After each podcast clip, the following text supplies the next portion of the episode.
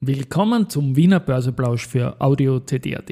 Heute ist Mittwoch, der 30. August 2023 und mein Name ist immer noch Christian Drastil. An meiner Haut lasse ich nur Wasser. Heute geht es um eigene Antrittskraft, einen Frequentis-Vorstand, der das darf, eine neue Börsesteuer und ein Cast-Update der ÖVP. Dies und mehr im Wiener Börseplausch mit dem Motto Market and hey. Here's Market and Me. Mit Hey. Mit Homie ja, die Börse als Modethema und die Wiener Börsepläusche im August sind präsentiert von Wiener Berger und Pira Mobility mit 70 Jahren KTM. 3168,89 Punkte, ein Plus von 0,5% jetzt um 12.55 Uhr und wir sind wieder etwas mehr als 1% im ATX über dem Jahresstartwert. Auf der Gewinnerseite die Andritz, der komme ich dann noch mit plus 2,8%, Babak plus 1,6%, SBO plus 1,3%, auf der Verliererseite die Meier-Mellenhof mit minus 1,8%, der Verbund mit minus 1 und die Immofinanz mit minus 0,3. Auf der Geldumsatzseite ist die Andretz vorne mit 7,4 Millionen, die OMV 6,7 und die erste hat 5,9 Millionen Euro. Ja, die Andretz, die schafft das aus eigener Kraft. Damit ist die ATX5 Quali gemeint. Ähm, es ist schön, die Andretz liegt jetzt wieder vor der Föstalpine und im Februar für die Märzumstellung war es so, dass die andere Zimatex 5 geblieben ist, obwohl sie nur sechstgrößtes Unternehmen war und die kleinere Föstalpine nicht genug Vorsprung hatte, gemäß Regelwerk. Mir ist es lieber, wenn die größten fünf drin sind und die andere schafft das jetzt momentan und offenbar, heute ist bereits der Tag 4, aus eigener Kraft und es ist sowieso fix jetzt, die Föstalpine und die andere müssten jetzt schon um 30 Prozent im Kurs auseinandergehen was nicht passieren wird mit den Schlusskursen von heute und morgen. Und der Anstieg der Andritz-Aktie bringt, wie gesagt, die Andritz sowieso auf den Rang 5. Gut.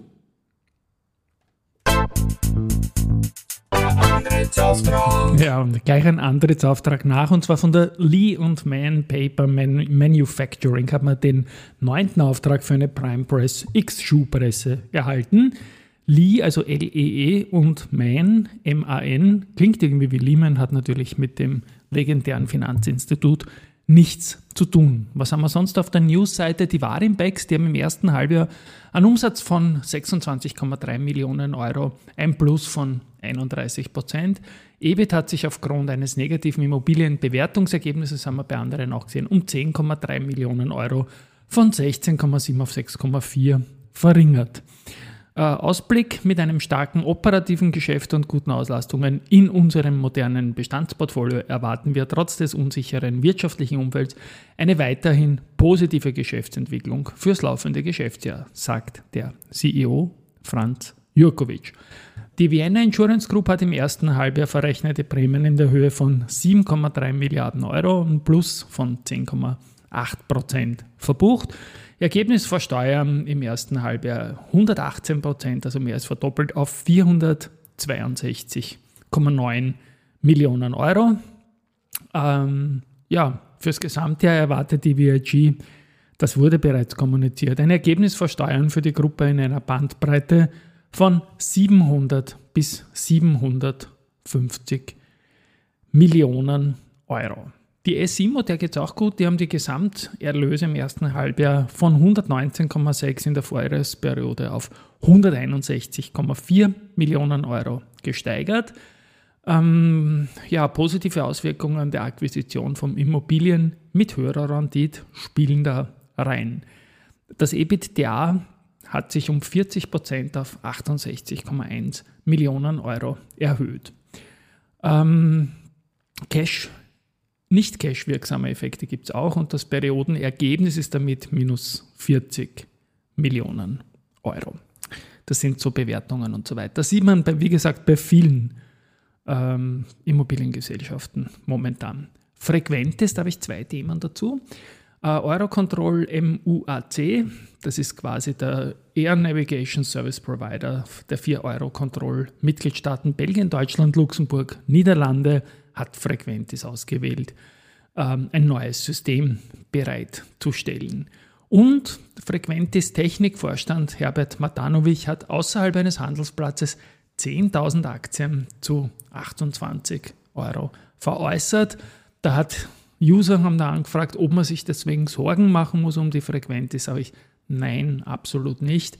Das mit den Directors Dealings ist so eine Geschichte natürlich. Verkaufen gehört dazu und man weiß auch nie, welche Hintergründe sind, sollte da auch nicht fragen. Es ist gut, wenn man es meldet und wie auch immer, er hat die Aktien verkauft. Ich sehe das in keinem Fall als negatives Signal für das Unternehmen und ich denke, das muss auch einmal gesagt werden. Main Event dieser Tage sind natürlich wie dieser Wochen und dieser Jahre die politischen Gelüste. Ich habe jetzt in einer 30x30 Folge nachgeschaut, weil es mich interessiert hat, wie das alles früher war. Da war die SPÖ sehr kapitalmarkt proaktiv. Wenn man daran denkt, dass Franitzky die steuerliche Begünstigung junger Aktien damals in den 80ern eingeführt hat oder Lazina die Vermögensteuer abgeschafft hat. Das waren halt noch Zeiten. Oder äh, Gusenbauer mit Vienna Will Go Bullish hat über den ATX einfach sich auch immer wieder gefreut. Sowas ist lange her. Wie gesagt, das soll jetzt nicht auf die, auf die SPÖ gehen. Und wenn ich jetzt sage, es kommt eine neue Steuer, die einen Cap auf Kursgewinne irgendwie auslöst, dann meine ich auch nicht den SPÖ-Politiker Cap, sondern einfach Cap, weil überall dort, wo es jetzt irgendwo leibend wird, wo Unternehmen beginnen, Geld zu verdienen, dann kommen die Gelüste nach der FÜS. Ich nenne die mal flexible Übergewinnsteuer. Es ist zwar keine Steuer, aber von den Politikern wird das halt selbst so genannt. Jetzt zwar nicht FÜS, FÜS aber Steuer. Ja, und damit ist eigentlich dieses Ding mit keine neuen Steuern schon wieder ein bisschen obsolet, weil wir haben sowieso, wie der Christoph Boschan auch immer sagt, eine Steuereskalation in Österreich. Also wir zahlen Lohnsteuer, Einkommensteuer und viele andere Steuern. Auf der privaten Seite sogar für den OF müssen wir zahlen.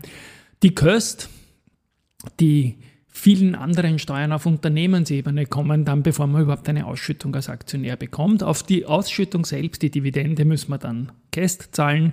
Sollten wir Gewinne machen, müssen wir nochmal Käst zahlen. Ähm, Verluste darf man sich weitgehend behalten, wenn man es nicht in einem Jahr mühsam gegenrechnet. Also alles, alles sehr, sehr wild, eine Steuereskalation. Das ist für mich ein super Wort und ein Vorschlag für das Finanzunwort des Jahres. Und jetzt kommt eben noch diese FÜS dazu, diese flexible Übergewinnsteuer, die ich halt einfach nicht mag und die auch nicht gut für den Markt ist. Ich habe heute im Börse People Podcast die Claudia Blackholm zu Gast gehabt und die spricht sich über den Status quo, weil ich das gefragt habe, der Kästbehaltefrist folgendermaßen aus. Also wir haben uns im Regierungsprogramm darauf geeinigt, dass wir langfristige äh, Kapitalanlagen, langfristiges Finanzvermögen auch steuerlich attraktiver machen wollen. Und das hat auch unser Bundesminister für Finanzen, Magnus Brunner, zu einer seiner obersten Prioritäten ernannt. Und deswegen laufen Gott sei Dank auch die Verhandlungen weiter, auch wenn es extrem schwierig ist, ähm, hier auf einen Nenner, muss ich ganz offen dazu, dazu sagen, mit dem Koalitionspartner auch zu kommen ich halte es für ganz zentral für junge Menschen, für junge Familien, irgendwo hier auch vorzusorgen. Das Sparbuch es, ähm, hat man am Wochenende auch gesehen, wo dann äh, von Seiten der Opposition wieder das Sparbuch irgendwo äh, in, hervorgebracht wird und, und als Allheil, Allheilmittel dargestellt wird, ist einfach nicht mehr das, was es einmal war. Und man muss gerade für, für junge Menschen auch Möglichkeiten schaffen, realistische Möglichkeiten schaffen, sie etwas aufzubauen und gescheit vorzusorgen. Und darüber hinaus ist unser Finanzminister auch ein sehr, sehr starker Vertreter und Verhandler, was das Thema leistbares Eigentum betrifft. Auch da hat es in den letzten Monaten massive Veränderungen am Finanzmarkt gegeben. Seit August letzten Jahres ist die sogenannte KIM-Verordnung in Kraft die besagt, dass ich 20 Prozent Eigenmittel brauche, wenn ich einen Wohnbaukredit aufnehme.